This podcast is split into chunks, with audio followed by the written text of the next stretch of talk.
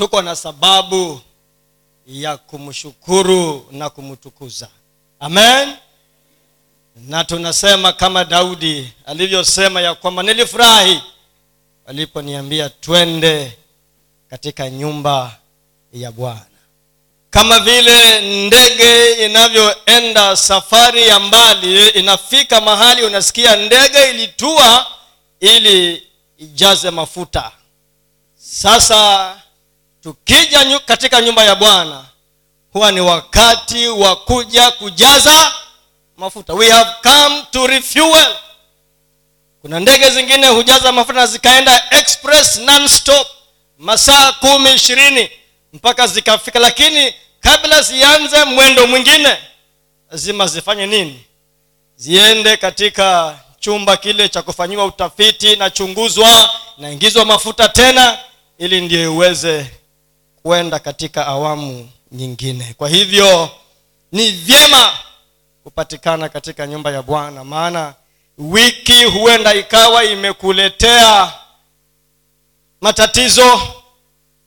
Maana sisi ni wanadamu na mambo ambayo yanataka kutuvunja mioyo ni mengi. Pengine mtu alikuumiza pengine mkeo mliongea maneno tu machache mkaumizana mumeo ukakwazika ama mzazi alikwaza mtoto ama mtoto alikwaza mzazi na moyo ukasikia uchungu. Lakini uzuri wa kuwa katika uwepo wa bwana ni kwamba anayeyusha ugumu anayeyusha huko kukwazika kunatoka na unaanza kufurahi tena. Si huyu bwana ni mwema jameni. Si huyu mungu ni mwema. Amen mara nyingine unaweza ukaamuka asubuhi unasikia umekasirika. Na hujui ni kitu gani kimekukasirisha. Haujisikii kuomba hujisikii kusoma bibilia haujisikii kuongea na mtu ama kwenu havifanyiki. Nyinyi nafikiri mko mbinguni tayari eh? E, nyinyi mko mbinguni tayari. E, mzee samson huko kwako havifanyiki lakini unapokaa na kutulia na unafungua kifungu cha kwanza unasoma unasikia moyo unaanza kupata urahisi. Baada ya muda unataka kuomba na uombe na uombe. Na ukitoka hapo ndani moyo umetulia. Umejaza mafuta tanki lako sasa uko tayari kuendelea Eli, eliya akaambiwa amka ule maana safari iliyo mbele yako bado mwendo mrefu. Amka ule maana alikuwa amevunjika moyo. Lakini baada ya kula akapata nguvu mpya na akaambiwa sasa rudi na ile njia ulikotoka uende ufanye kazi one, two, three, four. maana mungu alikuwa bado amepanga kazi ambayo alikuwa hajaimaliza. Kwa hivyo ni vyema kupatikana katika nyumba ya bwana. Hebu tuombe alafu tuendelee na ujumbe.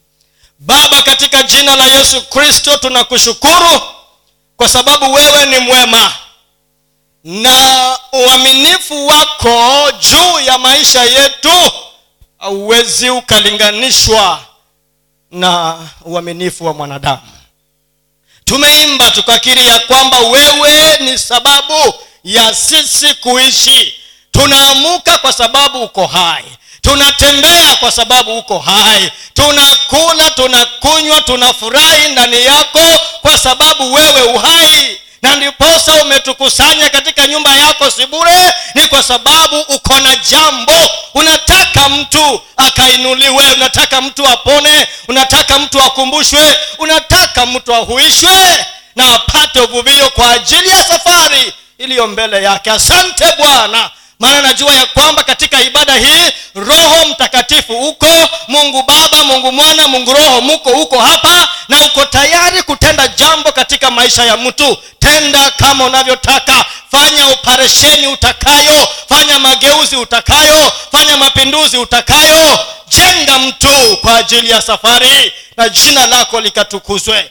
Asante maana unaenda kutenda hivyo. Na mimi ni chombo tu nitumie kuleta ujumbe huu kwa urahisi ili watu wako wakapate kuelewa. Asante bwana pokea heshima na utukufu na ni katika jina la yesu kristo tumeomba na tumeshukuru na mtu aseme amen. Amen. Pigia bwana yesu makofi mazuri uwe tu na furaha. Ukiwa hapa uko katika uwepo wa baba yako. Kwa hivyo jimwage mwage ndani ya roho tulia mwambie bwana niko tayari. Yeah. bwana niko tayari. Na yale yaliyokuwa yanakusumbua kule mahali ulikoyawacha ukitoka uyakute yalichomeka kitambo hata njia iko shwari. Amen. E, maana usije hapa na ukatoka vile ulivyokuja hapa na uende nje itakuwa ngumu lakini najua ya kwamba hiyo siyo sehemu yako siyo sehemu yako katika jina la yesu kristo. Amen. Uh, mimi sikuwa mhubiri wa hii ibada hii lakini sinyii mnajua ya kwamba lazima uwe tayari. In and out of eh, season. Si kila siku unaomba si kila siku unasoma neno wacha basi mungu alitoe ili ukaweza kubariki mtu. Hata wewe nao usiende kwa mkutano siku nyingine uambiwe dadamasi kuja utubariki. Seme ah, siko tayari. Kwani yesu anakuanga hayuko tayari? Eh? amen. So nataka tuongee kwa kifupi juu ya wale waliokuwa ibada ya mwisho wiki iliyopita. Ni wangapi? Ibada ya kama hii wiki iliyopita. Nione kwa ishara ya mkono ibada ya tatu last week. Kwa, ishara ya mkono oh, hao wote wengi ni wageni. Wachache tu ndio walikuwa. Amen. Sasa basi naanzia hapo nilipo lakini si hata sikuanza I mean, siku siku sikuanzia mahali nilikomea ni kama naanza upya. Picha ya mkristo. Hicho ndicho kichwa cha ujumbe huu. Picha ya mkristo. The portrait of a believer. Jua saa zingine naweza ongea maneno mengi. Naomba tu roho wa mungu akusaidie upate tu kitu kile ambacho kimoja tu usishike mengi kile kimoja tu. Katika yale maneno mengi naomba roho mtakatifu anisaidie nawe akusaidie ili usitoke bila eh? pokea kitu kile ambacho mungu amefanya. Nini? Ameandaa kwa ajili ya maisha yako wakati askofu alipokuwa anaongea hapa kuhusu ujumbe ulikuwa ni kuhusu nini hii baada ya pili? Hii imeisha tu sahizi ilikuwa ni kuhusu nini? Wale walikuweko kuna watu walikuweko niliwaona hapa. The principle of growth. Na akaegemea sana mahali pale kwa wale walawi na jinsi ya kuchochea ku, kuongezeka ama kuzalisha katika maisha yako na ya mtu mwingine. Sasa alipokuwa anaongea kuhusu wazazi kama walawi na kama eh, yes walawi hawa wazazi wa kuchochea growth ama waliobeba vitu vya kukuza wengine na akauliza uhusiano wetu sisi na wakwe zetu? Nikakumbuka babangu mkwe yule aliyenizalia mke hata anaweza akapiga simu na ana badala ya kuongea na mtoto wake anauliza mtoto wangu ako hapo? Hebu nipe yeye. Basi stori itaishia mimi na yeye. Mpaka siku moja msichana wake huyo mzee akaniuliza ulimpatia nini huyu baba? Mbona anakupenda sana? Si amepata mwana? Amepata mwana? Mi, mimi nimemkubali na yeye amenikubali. Tunapendana. Sasa yeye huwa ananiambia eti siku moja utajua yesu atakaporudi jinsi vile ambavyo nakupenda. Nami namwambia na wewe utajua. Yesu huyo huyo akirudi utajua jinsi ambavyo navaa nini? Nakupenda. Kwa hivyo nikasikia kweli tukijenga uhusiano huo mzuri tunachochea kule kuendelea kuongezeka katika maisha yetu. Na ujumbe huu pia nao ni wa kutusaidia tuendelee kukomaa katika maisha yetu. Picha ya mkristo. Na nilianza nikisema ya kwamba paulo katika kitabu hiki ambacho tutakisoma cha timotheo wa pili second timothy nafikiri ni kifungu ama ni sura ya pili kuanzia mstari wa kwanza hadi wa ishirini na sita. The entire chapter. Second timothy chapter 2 verse 1 to verse number 26 na unajua huyo baba mkwe zawadi alionipatia akunipatia ng'ombe ama nini alinipatia bibilia kaniambia this is the present I'm giving you.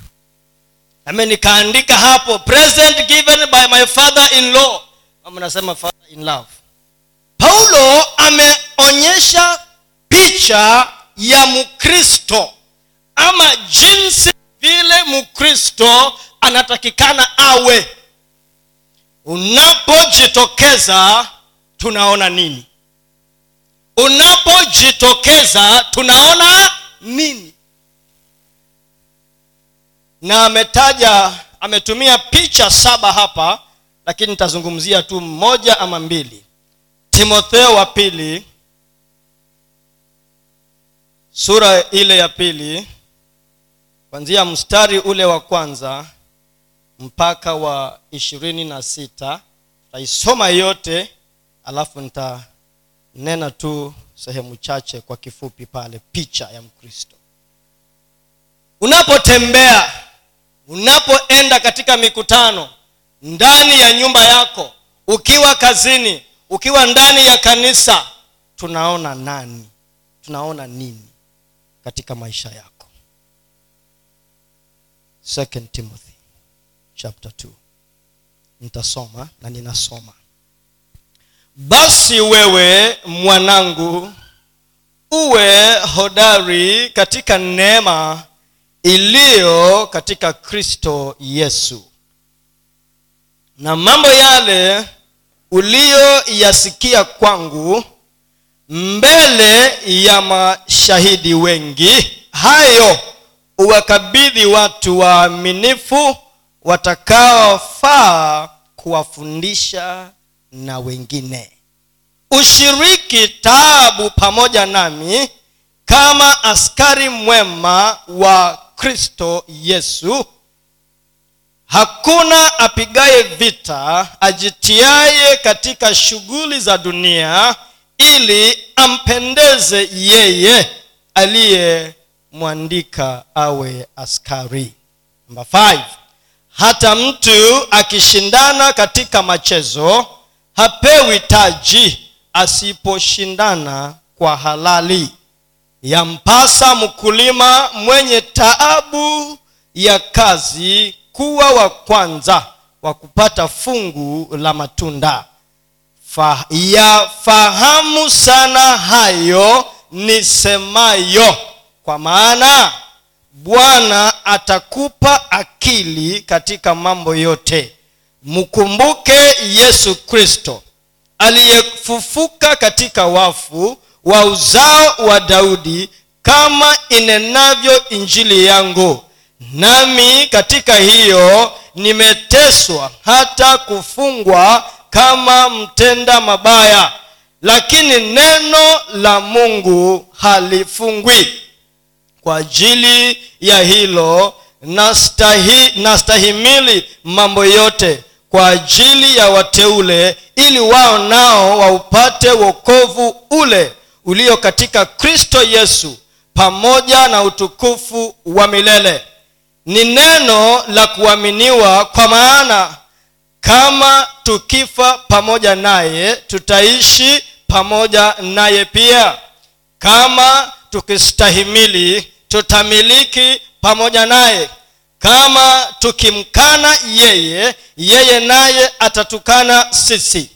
Kama sisi hatuamini yeye hudumu kama sisi hatuamini yeye hudumu wa kuam- wa kuaminiwa kwa maana hawezi kujikana mwenyewe. Kumi na nne uwakumbushe mambo hayo ukiwaonya machoni pa mungu wasiwe na mashindano ya maneno ambayo hayana faida bali huwaharibu wasikiao jitahidi ukijionyesha kuwa umekubaliwa na mungu mtenda kazi asiye na sababu ya kutahayari ukitumia kwa halali neno la kweli. Jiepushe na maneno yasiyo na maana ambayo si ya dini kwa kuwa wataendelea zaidi katika maovu na neno lao lita, litaenea kama donda ndugu.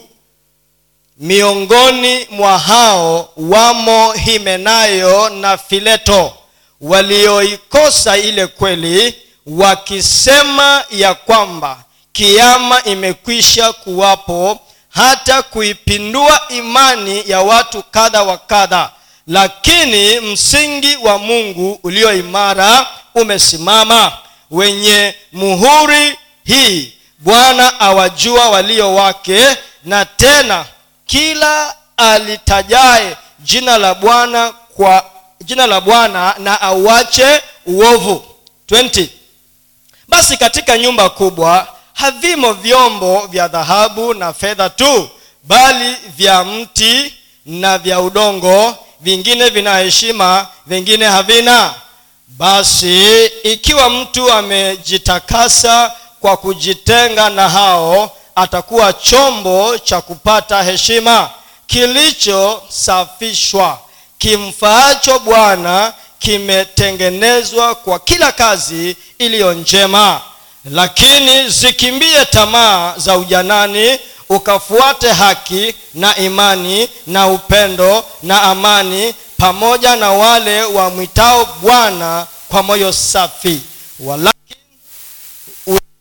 ukatae maswali ya uvumilivu. Awezaye kufundisha awezaye kufundisha mvumilivu.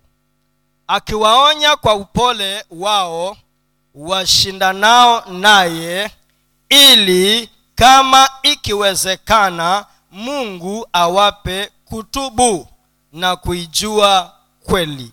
26 wapate tena fahamu zao na kutoka katika mtego wa ibilisi ambao hao wametegwa naye hata kuyafanya mapenzi yake. Amen. That was a long reading lakini hapo ndio tutakaa sana. Hapo ndio tutaweka msingi na naamini ya kwamba tutabarikiwa picha ya mkristo. Picha. Neno la mungu linatumia mifano tofauti tofauti ya watu ili ndiyo sisi tujifundishe kile ambacho mungu anataka tujifundishe. Ntazitaja kwanza hizo picha saba alafu nitaongea tu kwa chache. Picha ya kwanza. Paulo anasema sisi ni waalimu. Sisi ni washauri. Anatuita sisi waalimu. Anatuita sisi washauri. Utaipata hiyo katika mstari wa pili. Mstari wa pili na mambo yale uliyoyasikia kwangu. Paulo anaambia timotheo ya kwamba maneno uliyoyasikia kutoka kwangu mimi kwa hivyo paulo anayapitisha kwa timotheo. Alafu naye timotheo anaambiwa hayo hayo yakabidhi watu wengine waaminifu yakabidhi mambo yale uliyoyasikia kwangu mbele ya mashahidi wengi. Hayo uwakabidhi watu na sio watu tu waaminifu. Ndio unaona mchungaji akisimama hapa ama kiongozi akisimama akipeana maneno aliyopewa ayalete anakupatia wewe wewe nawe ufanye nini? Uyakabidhi wengine. Ili hao nao wafundishe wengine. Picha ya kwanza ni kwamba mkristo ni mwalimu. Uwe mtoto mdogo uwe mama ama baba ni mwalimu. Aticha mshauri a mentor a role model mfano kielelezo. Maisha yako yawe mfano yawe kielelezo. Watu wakiangalia wamuone nani? Yesu. Unahubiri sio tu ukisimama hapa na, na hiki kibopoli. Ah, ah. unahubiri na maisha yako. Tukija huko kijijini eh, ndugu muye. Tukija huko udigoni tuulizie kuna mwalimu hapa anaitwa so and so. Hawa watu watatwambia nini? Ama uje kwa ofisi. Useme nataka kuona bwana mmoja hapa na anajifanya yeye ni mchungaji. Uliza, "Na- mchungaji mgani? Ah, si huyu mchungaji anaitwa kama kweli wanajua mi ni mchungaji watakumalizia. Wasema oh, mchungaji mwatata. E, tunamjua. Ama wasema ah, kuna mchungaji hapa hapa hakuna mchungaji hapa. Huyo sisi hatumjui. Si hapa kumbe ni hapo. Hata huyo bwana mwenyewe anasikia kwa chumba huko. Anasema hakuna mchungaji hapa. Maana hata ushuhuda huko hakuna. Maana hata hawajui wewe ni mkristo. Hawajui. Pale ofisini nafanya kazi na waislamu wengi pale ofisini. Na siku moja mmoja wao akawa mgonjwa akalazwa hospitalini. Alituma ujumbe akaambia waambie hao kina mwatata na hao wengine waniombee. Maana najua wakija hapa kuniombea hapa ndani watapatikana na hawa wengine watawasumbua lakini mimi naamini waniombee. Si ni ushuhuda. Sasa picha gani wewe unatoa? Mwalimu na tukisema walimu ni habari ulizo nazo je zimekugeuza wewe? Ili ndio watu wakikuangalia waseme kweli kama kuna maisha ya kuishi mama keuchi kule kibarani nije nataka, nasa- nataka huyu mama mama wa kanisa pale. Mama wa kanisa. Kanisa hivi ama ah, tunamjua huyu mama. Bibi ya jembe eh, huyo tunamjua. Maana ni ushuhuda. Maana maisha yako yako contagious. Si yani yanaambukiza. Sasa unafundisha watu. Paulo akamwambia timotheo maneno uliyoyasikia kwangu yakabidhi watu waaminifu. Maana hawa ni watu watakaoyatenda kama yanavyosema mwalimu. Nataja tu ya pili. Namba t picha ya pili. So namba mwalimu. Picha ya pili inasema hakuna yeyote ambaye ako vitani. Sasa mwanajeshi wewe ni mwanajeshi askari. Hakuna yeyote namba 4 hakuna yeyote. In fact number, verse number 3 you therefore must endure hardship as a good soldier kama askari mzuri. So picha ya pili ni nani? Askari. Mkristo ni askari mkristo ni askari. Mkristo ni askari. Sasa wewe angalia askari. Angalia maisha ya askari.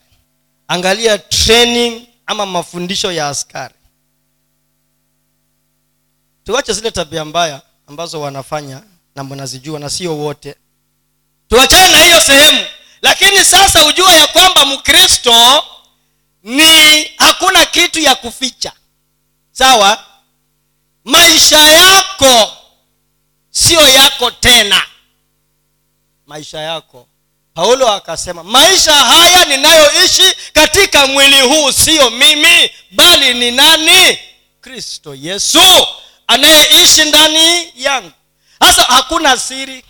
Usiseme eti hii sehemu ingine mnaweza mkaona lakini hii naificha hapana ni vile tu tunasema ya kwamba askari wote katika kenya hii kuna wale ambao ni wazuri na kuna wale ambao ni yale maembe yaliyooza. Lakini kama mkristo sehe maisha yako yawe wazi yawe yanasomwa na kila mtu yawe yanaonekana yanaigwa. Askari tutaangalia sifa zake. Askari tatu picha ya tatu. Mwanariadha. Mstari wa tano. Mwanariadha. An athleti mwanariadha. Hiyo ndiyo picha. Sasa angalia mwanariadha sifa zake ni gani? Angalia mwanariadha anaishi maisha gani? Angalia sifa za huyo mtu. Mstari wa wa tano. Mwanariadha hiyo ndio picha ya tatu. Picha ya nne. Enda mstari wa sita. Mkulima. Mkristo ni mkulima. Verse 6 the hard working farmer must be first to partake of the crops. Mkulima. A hard working farmer. Mkulima mwenye bidii. Mkristo ni mtu wa bidii. Mukristo ni mtu wa bidii. Tuache uzembe. Akusema ya kwamba bwana atatenda. Atatenda lakini atatendaje? Tulikuwa tunaongea na nansi nansi ametoka. Akawa anasema kule shuleni kwao mwanafunzi mmoja akaja akamwambia mwalimu mimi nimechoka na mambo ya ukristo. Nimechoka na kanisani kwa sababu sielewi mungu anasema atatubariki. Tena baada ya hapo anasema atabariki kazi za mikono yetu. Sasa hii mikono ni ya nini? Si amesema atabariki si hiyo itoshe? Tunawafundisha nini hawa watoto? Kwanzia huko manyumbani. Na kufundisha sio kuongea na mdomo. In fact we say a lot by not saying anything. We say it by doing kuna kakijana pale leo kamekuja kanisa baada ya miezi mingi sana. Kanaitwa juma kama mimi mjukuu. Huyo hataki maneno mengi vile unafanya tu. Ukisema bwana yesu anaanza kuimba bwana yesu. Ukimwambia omba baba baba yaani vile wewe unafanya anafanya. Vile anakuona nikivaa maski hapa naye anateremsha anaweka hapa.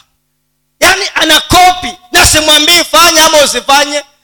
So it's not about saying is about doing. Wakasema sasa huyo mwanafunzi sasa hii mikono eh, mikono lazima ifanye kazi ndio izae matunda. Because blessing to be blessed si kupewa vitu. Najua huo hatuelewi sisi. Kubarikiwa si kupewa vitu. Kubarikiwa ni kupewa nguvu ya kufanikiwa. It is the capacity given to prosper. So umepewa nguvu ya kufanikiwa. So ili ufanikiwe fanya. Na nini? Na mikono. Omba alafu ende utafute vipande ulime. Sawa? Omba enda kwa mjengo koroga. Omba tafuta mahali fanya kazi lipwa. Atabariki nini? Mkulima! Hiyo ni ya ngapi wale wanaandika ni ya ngapi? Ni ya nne. Na sitaja kwa sababu sitaziongea sita zote na sitaja ili ndio tuzishike. So ya tano. Ya tano. Namba 5 mstari wa kumi na tano. Kumi na tano. Be diligent to present yourself approved to god. Awaka. Mtendakazi awaka. Mtendakazi awaka mtendakazi mtendakazi awaka mtenda kazi huo ni mstari wa kumi na tano mpaka kumi na tisa. Alafu picha nyingine ya sita ni vessel a, a chombo. Ni nini? Ni chombo. Si a chombo a vessel ni chombo. Mstari wa ishirini mpaka wa ishirini na mbili. Picha. Sasa chombo angalia katika nyumba yako. Kuna masufuria. Kuna masufuria ambayo unapika nje kwa, kwa, kwa, kwa kuni. Yamekuwa meusi. Si ni kweli? Na kuna mengine unapikia kwa kwa gas hayo unasugua mpaka yanakuwa meupe pepepe. Vyombo navyo kuna plastic. Wakija wengine wale wanalima vipande huko wakiomba maji. Siwa mnafanya hivyo? Unatoa ile ya plastic unamupa. Lakini akija mwingine kama pasta mwatata unafungua kabati ndani unatoa ile bilauri ile inang'ara. Sema mchungaji shika hii. Si vyombo umevichagua si ni ukweli. Na wewe pia nawe hutumii chombo kichafu hutanipa chombo kichafu nikunywe nacho maji. Unakiosha. Sasa kama mwanadamu anazingatia mambo hayo usafi wa chombo thamani ya chombo utayari wa chombo. Chombo ambacho unakitumia kiko ndani ya kabati. Ama utaenda kununua dukani ndio uje utumie saa hiyo. Kiko ndani ya sasa wewe ni chombo. Picha ya chombo. A number seven. A servant. Chombo mstari wa ishirini mpaka ishirini na mbili. Alafu namba saba a servant. Servant ni mtumwa ama ni, ama ni nani kwa kiswahili? Mtumishi. Walakin hiyo ni verse number 23 mpaka 26 hapa wamemuita mtumwa lakini ni mtumishi. You are a servant. So hizo ndio picha saba ambazo paulo amezitaja hapa. A teacher a soldier an athlete a farmer. Next ni nani? A worker a vessel a servant. Wewe ni mwalimu wewe ni askari wewe ni mwanariadha wewe ni mkulima wewe ni mtendakazi wewe ni chombo wewe ni mtumishi. Si mnakumbuka rais wetu mstaafu yule aliyekufa yule wa pili yeye alikuwa kila kitu ni namba one. Mwalimu namba one. Mkulima namba one. Nini ingine profesa wa siasa. Na mengine mengi. Sasa picha tumeziona hapa ambazo paulo anasisitiza timotheo wewe kama mteule wa mungu mungu anataka aone picha hizi katika maisha yetu mwalimu ndiyo ya kwanza. Wewe ni mwalimu. Ni mwalimu kama mzazi ni mwalimu mzazi eidha biologically ama mzazi wa kiroho. Wewe ni mwalimu. Na ujue usijue upende usipende kuna watu wanakuangalia wewe.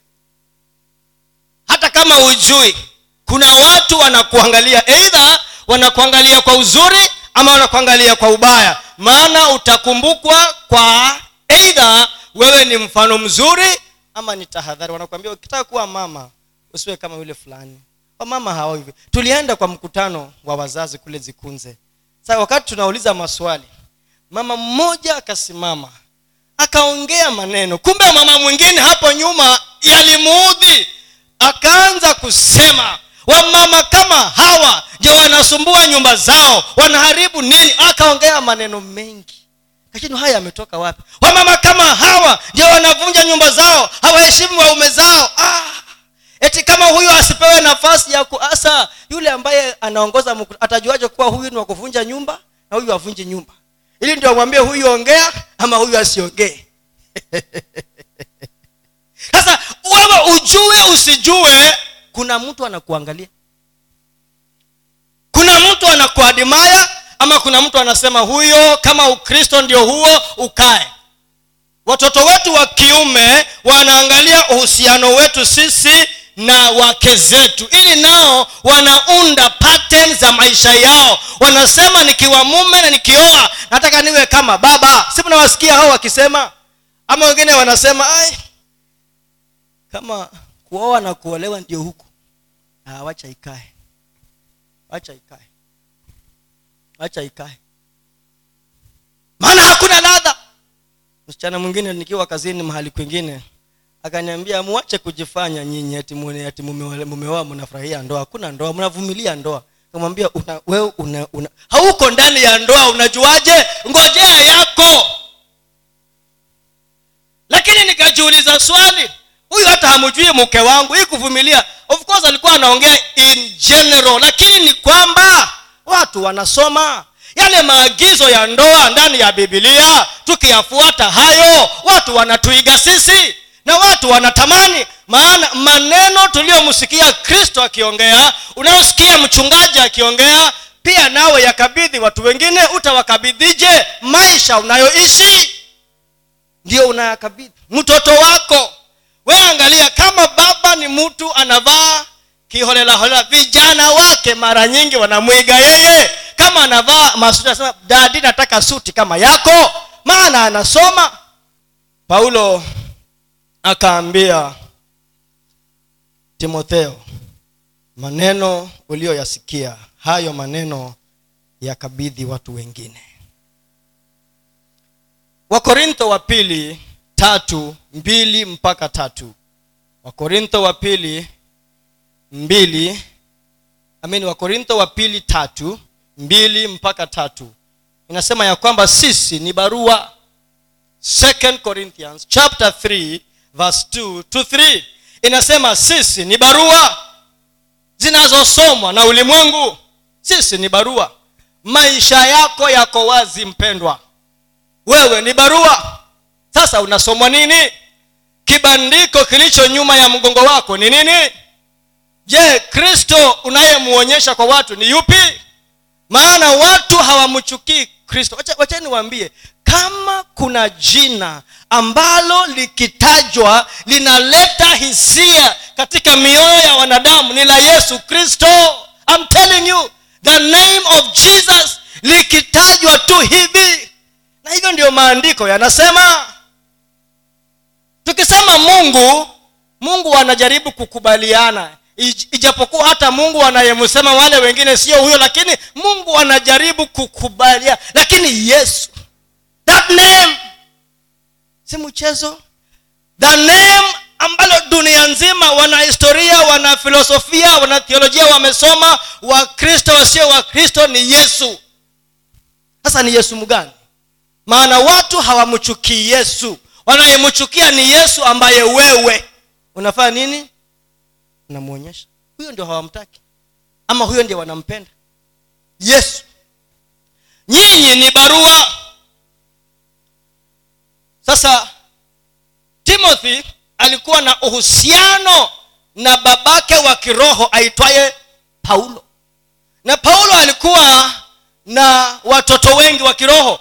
Mwingine ni titus ama tito ukisoma tito mbili saba titus ama tito mbili saba paulo anamwambia tito ya kwamba jionyeshe kama mfano kwa wakristo.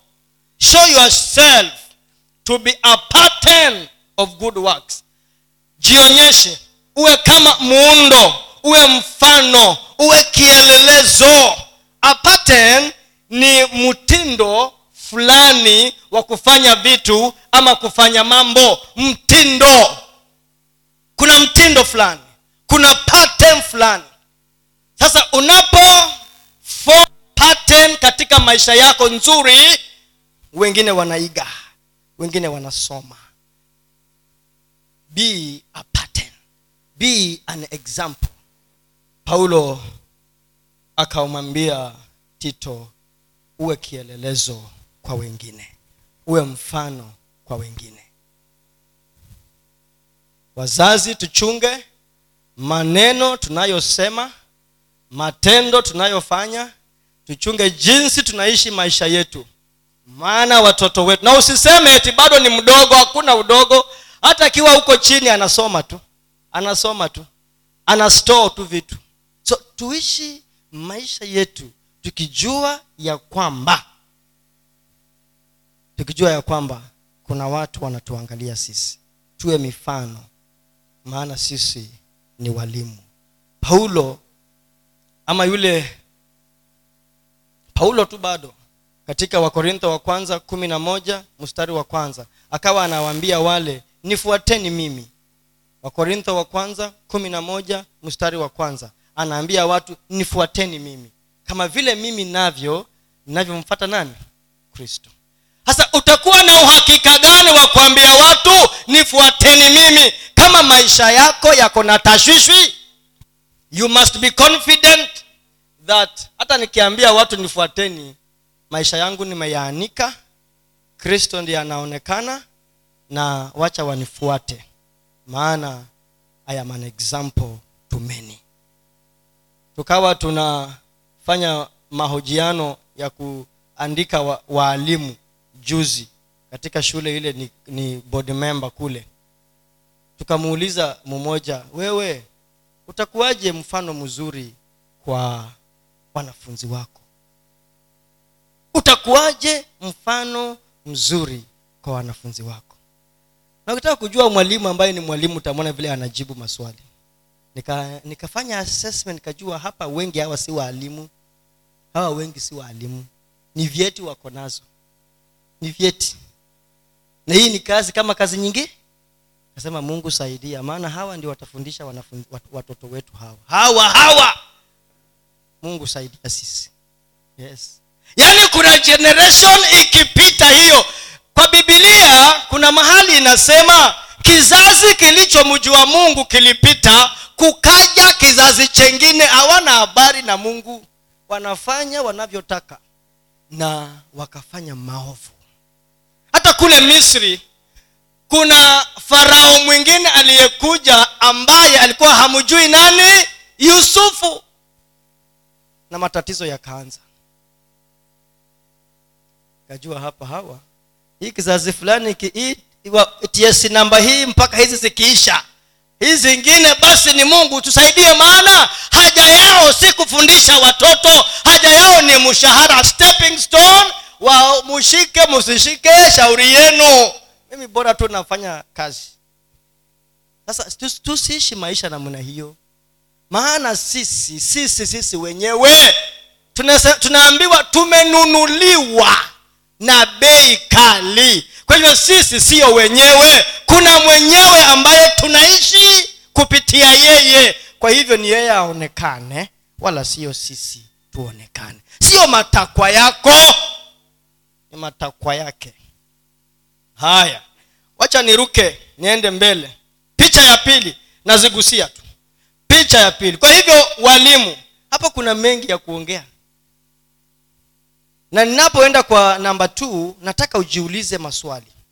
Swali la kwanza. Nataka ujiulize. Swali la kwanza ni je kuna kitu chochote ndani yako ambacho mtu mwingine anaweza kusoma ndani yako. Je kuna kitu chochote ndani yako ambacho mtu mwingine anaweza kusoma? We utajibu mwenyewe. Ni nini? Unasema eh, mungu wacha wakopi hii lakini hii ingine wasikopi. Ma unajua mchoyo maana unajua kuna ukisikia mwenzako anainuliwa unasikia kufa kani ni yeye tu peke yake. Ah, ah. sasa tuige gani tuwache ipi? Ama uvivu. Uvivu. Nasema ye mungu chukueni hii lakini hii muwache. Hapana huchagui. Twaona yote. Swali la pili. Je kuna kitu chochote ambacho hutaki mtu mwingine aige ndani yako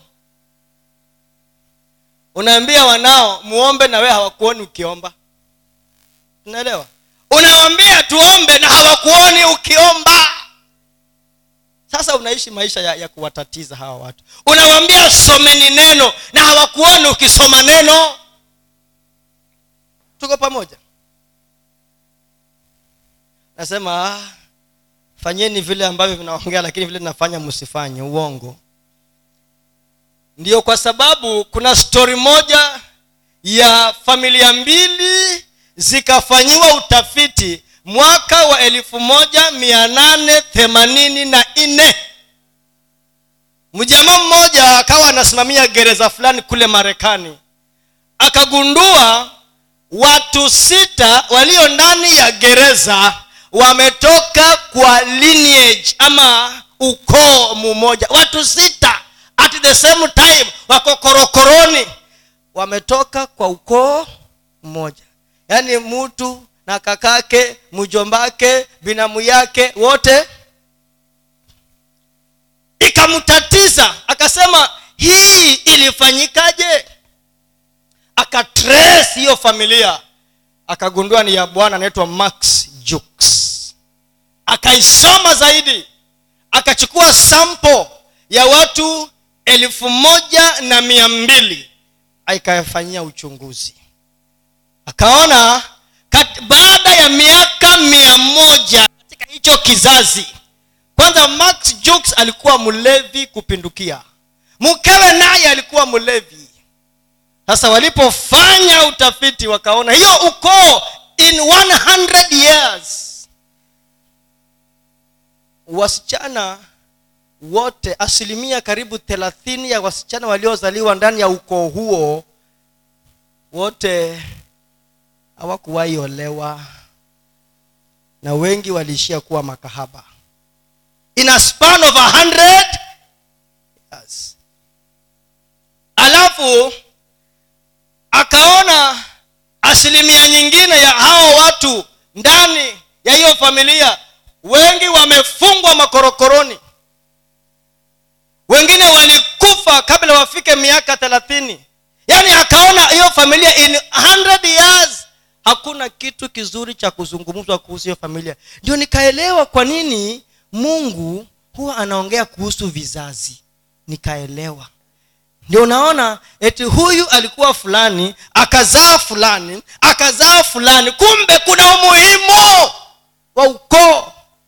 Maana kuna vitu vinatembea katika huo ukoo alafu akaenda akachunguza familia ya mtu mwingine jonathan edwards. In the same 100 years jonathan edwards alikuwa mkristo. Alikuwa anasimamia shule fulani ya kithiolojia huko marekani. Na alipofanya utafiti akaona hiyo familia hiyo imetoa maprofesa imetoa waalimu hata rais msaidizi ama vice president wa tatu wa amerika alitoka ndani ya hiyo familia kwa sababu kuna vitu vilipitishwa katika generations. Kwa hivyo tusione tu tunafanya vitu tukasema ah, wacha waone tu kwani sini maisha yao watu wakiwa walevi wakiwa wachawi sini shauri yao? We na wewe ni mkristo. Unataka kuacha nini katika kizazi chako unataka wasome nini? So ni mambo gani ambago ah, hey, maneno gani? Ni uchonyi jameni. Eh, ambago. Hiyo neno ya, ya kiswahili kweli? Ambayo. Maneno gani ambayo? Hutaki watu waige katika maisha yako. Swali ya tatu ni nani ambaye unamwangalia kama mfano wako? Who is your mentor? Wakristo wengi hawana washauri. Wakristo wengi. Wewe jiangalie tu. Nani anakushauri? Nani anakushauri? Wewe umeokoka na washauri wako wengi hawajaokoka. Nani anakushauri? Nani rafiki yako wa ndani ndani ndani ndani? Nani? Who is mentoring you unataka uwe mwalimu mzuri wa kutajika? Ni nani mwalimu uliyemweka mbele apart from yesu? Mwanadamu ni nani ambaye ako na yesu mwingi ndani yake? Unataka kumwiga wewe? Who is your mentor? Wewe ni mwanamuziki. Who is your mentor? Mimi nahubiri. Who is my mentor? Nani mshauri wangu hilo jambo ni muhimu sana wapendwa. Hilo jambo ni muhimu sana. Kwa sababu muda ule ambao ungeupoteza kwa kufanya experimentation na maisha unatafuta ushauri. Na ukipewa ushauri unakuondolea matatizo mengi. Anakwambia hata mimi nilipitia hapa. Sasa anakuonya anakwambia wewe hapa pitia hapa. Hii usifanye fanya hili unasaidika. Ni nani ambaye unamwangalia mbele yako kama picha ama anayekuongoza katika mambo ya eneo fulani la maisha yako? Swali lingine je ni mambo gani ambayo unataka kuyabadilisha katika maisha yako? Ni mambo gani ambayo unataka kuyabadilisha katika maisha yako.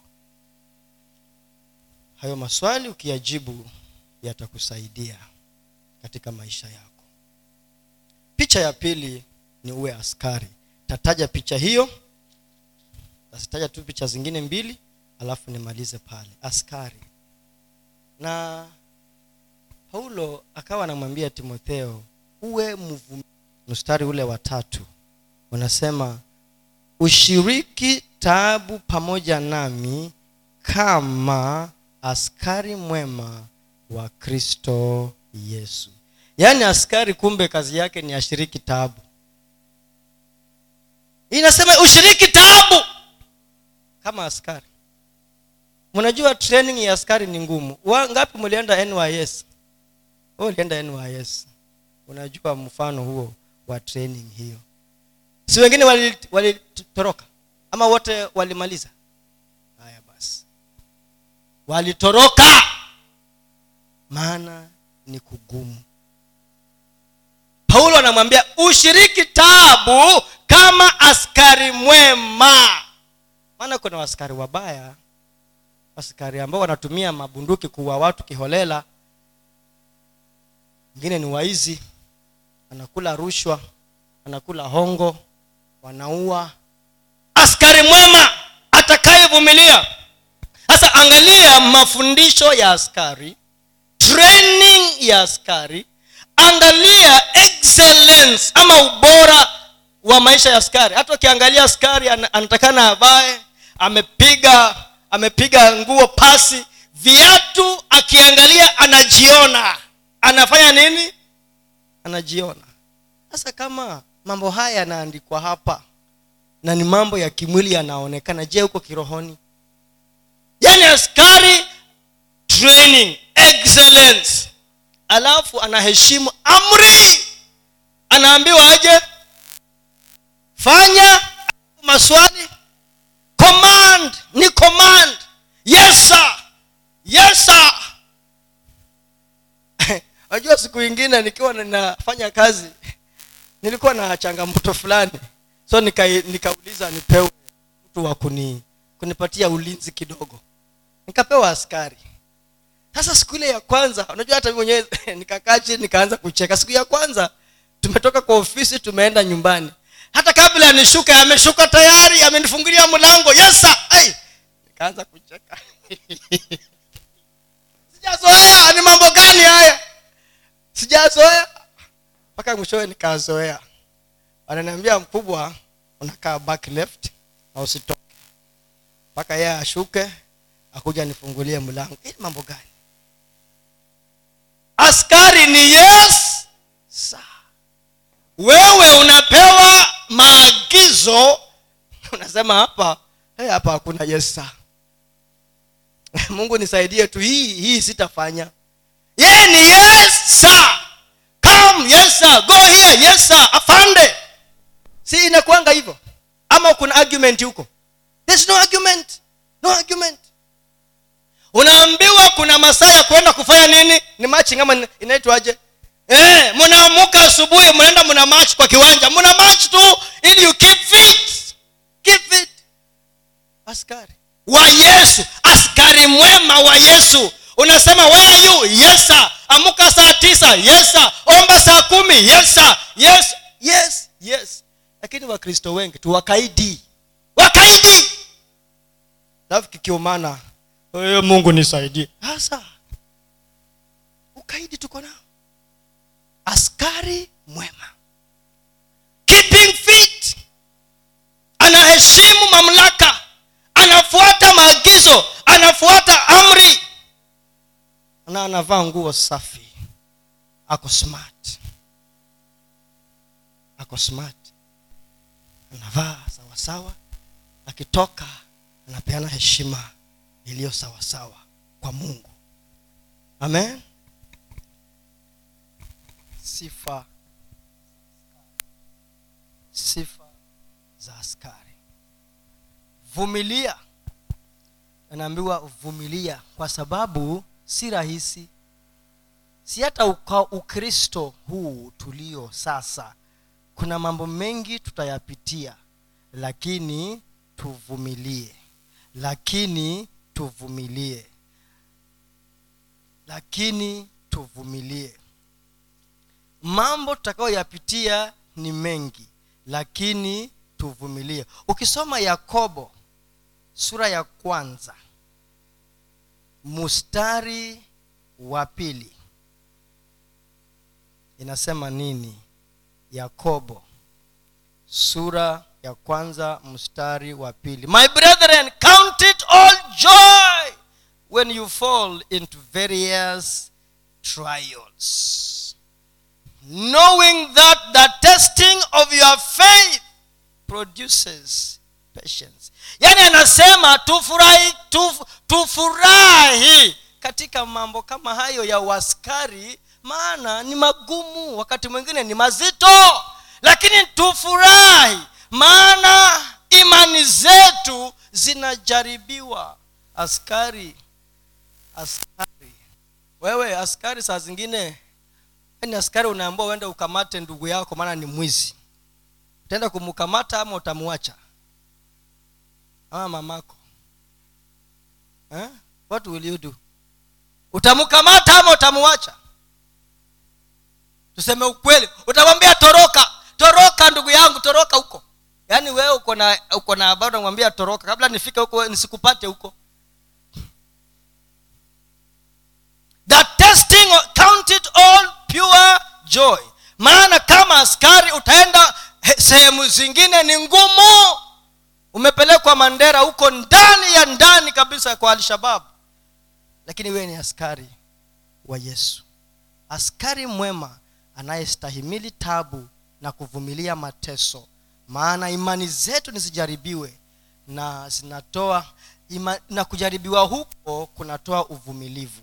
Alafu inasema but let patience have its perfect work. Verse 4 that you may be perfect and complete and lacking nothing mpaka ukamilifu wa imani zetu.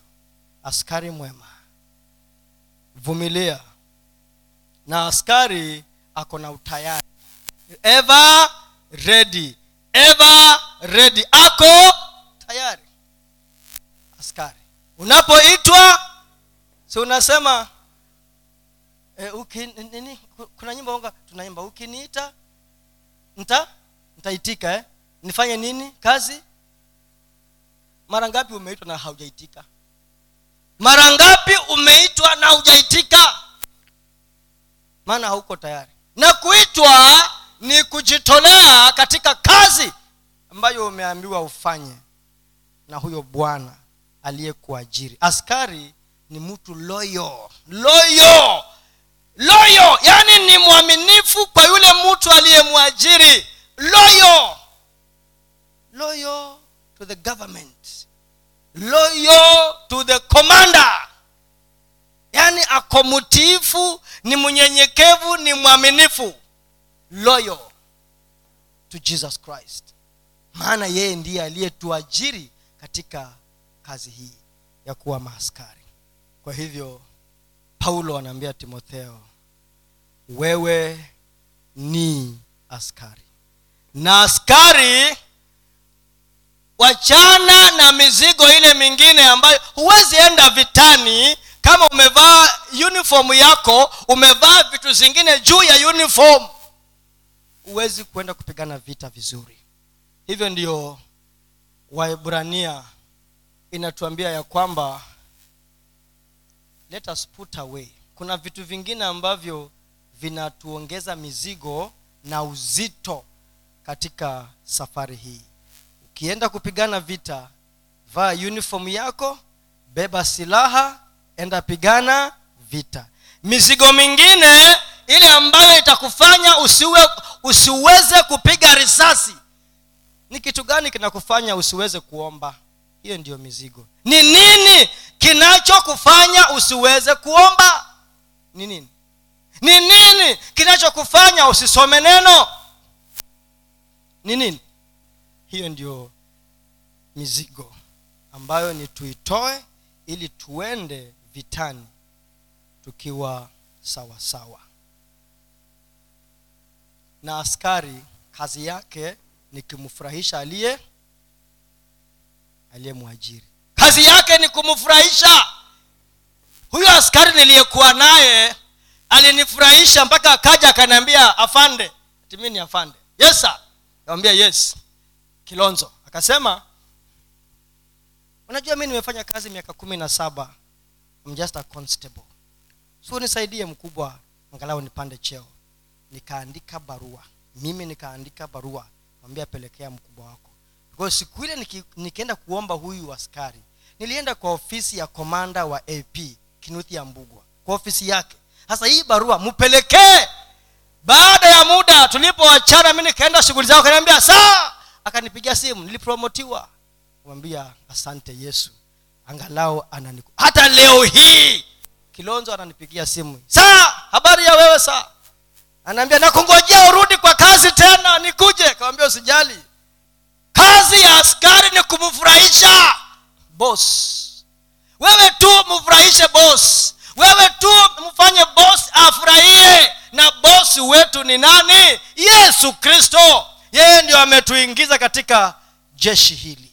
Mfurahishe mfurahishe na tunaambiwa waebrania eh, eh, kumi na moja sita bila imani huwezi kumpendeza mungu. Bila imani imani yako iwe juu. Vumilia taabu mfurahishe aliyekuajiri ambaye ni yesu kristo. Amen. Sema tu yes sir. Nataka uamuke uombe yesa enda ukamtembelee masi yesa enda ukamtembelee pasta mwatata yesa enda kwa mamake uchi yesa ombea irura yesa hey! amen? Askari huyu. No arguments. Eti unajua? Oh unajua. Sitaki kujua. Yesu anataka tuwe askari wema. Good soldiers. Ili ndio tuweze kupigana vita hivi vya imani. Amen. Nikizidisha hapo mtaanza kusema pasta naye hata hajui masaa. Hajui tuko na watoto. Hajui. Najua! Hajui kuna njaa najua! Amen. Ili ndio tuweze kupigana vita. Na kwa sababu sitaki kuendelea tusome mstari wa mwisho nilikuwa nimefunga lakini nimefungua. Kuna mstari wa mwisho tuusome nahimizwa tuusome. Timotheo wa kwanza sita kumi na mbili. Tusome hapo alafu tumalize. Askari. Askari. Don't entangle yourself with useless things. Usijiingize katika vitu ambazo when, we, wenzako wameitwa kwa parade. We bado unang'ang'ana kutoa magwanda mengine. Watu wako parade. Watu wako wanakesha wanaomba. Kwani mungu hajui kuwa nimeolewa? Anajua. Hata yeye ndo alikupatia bwana na mke. Amen? Ni nini kinakufanya usikuwe askari mzuri? Maana timotheo wa kwanza sita kumi na mbili ina, ina, aliyepata atusomee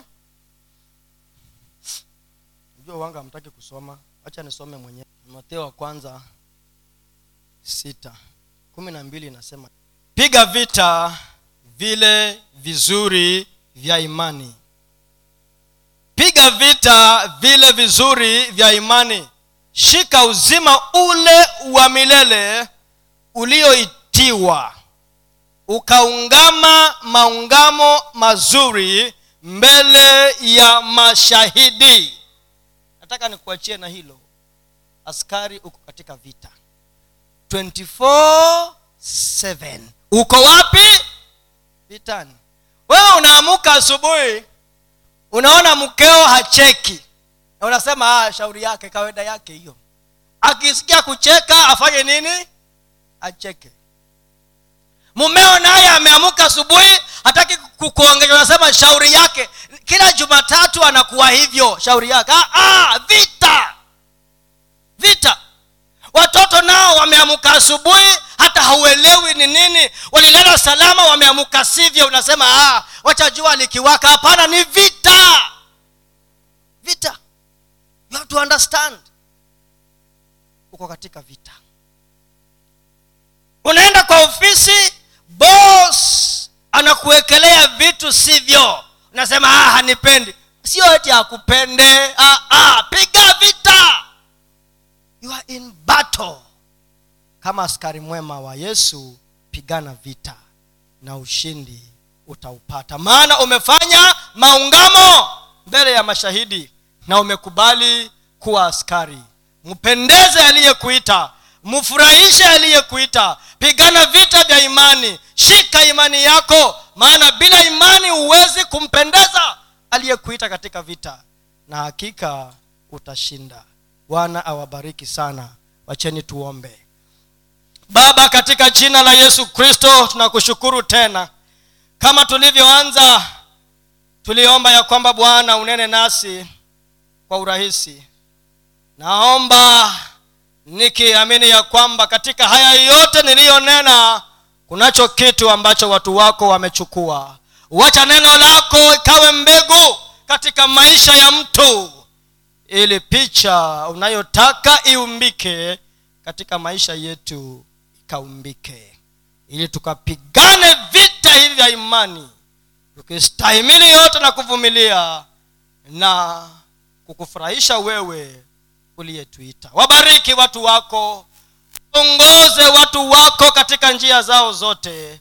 Bariki familia zao bariki watoto wao wake wao na waume zao wabariki biashara zao kazibariki picha hizi zikaonekane ndani ya maisha yao. Picha hizi zikaonekane ndani ya nyumba zao kukawe na ongezeko katika maisha yao na jina lako litukuzwe. Wiki hii iliyo mbele yetu bwana enenda na watu wako waongoze katika njia zao zote uwapiganie na kuwatetea wakae katika uwepo wako na ukawashindanie sawasawa na mapenzi yako. Asante bwana maana wewe ni mwema na umetenda haya yote sawasawa na mapenzi yako. Na ni katika jina la yesu kristo tumeomba na pia tumeshukuru na mtu aseme amen. Haleluya mungu awabariki sana. God bless you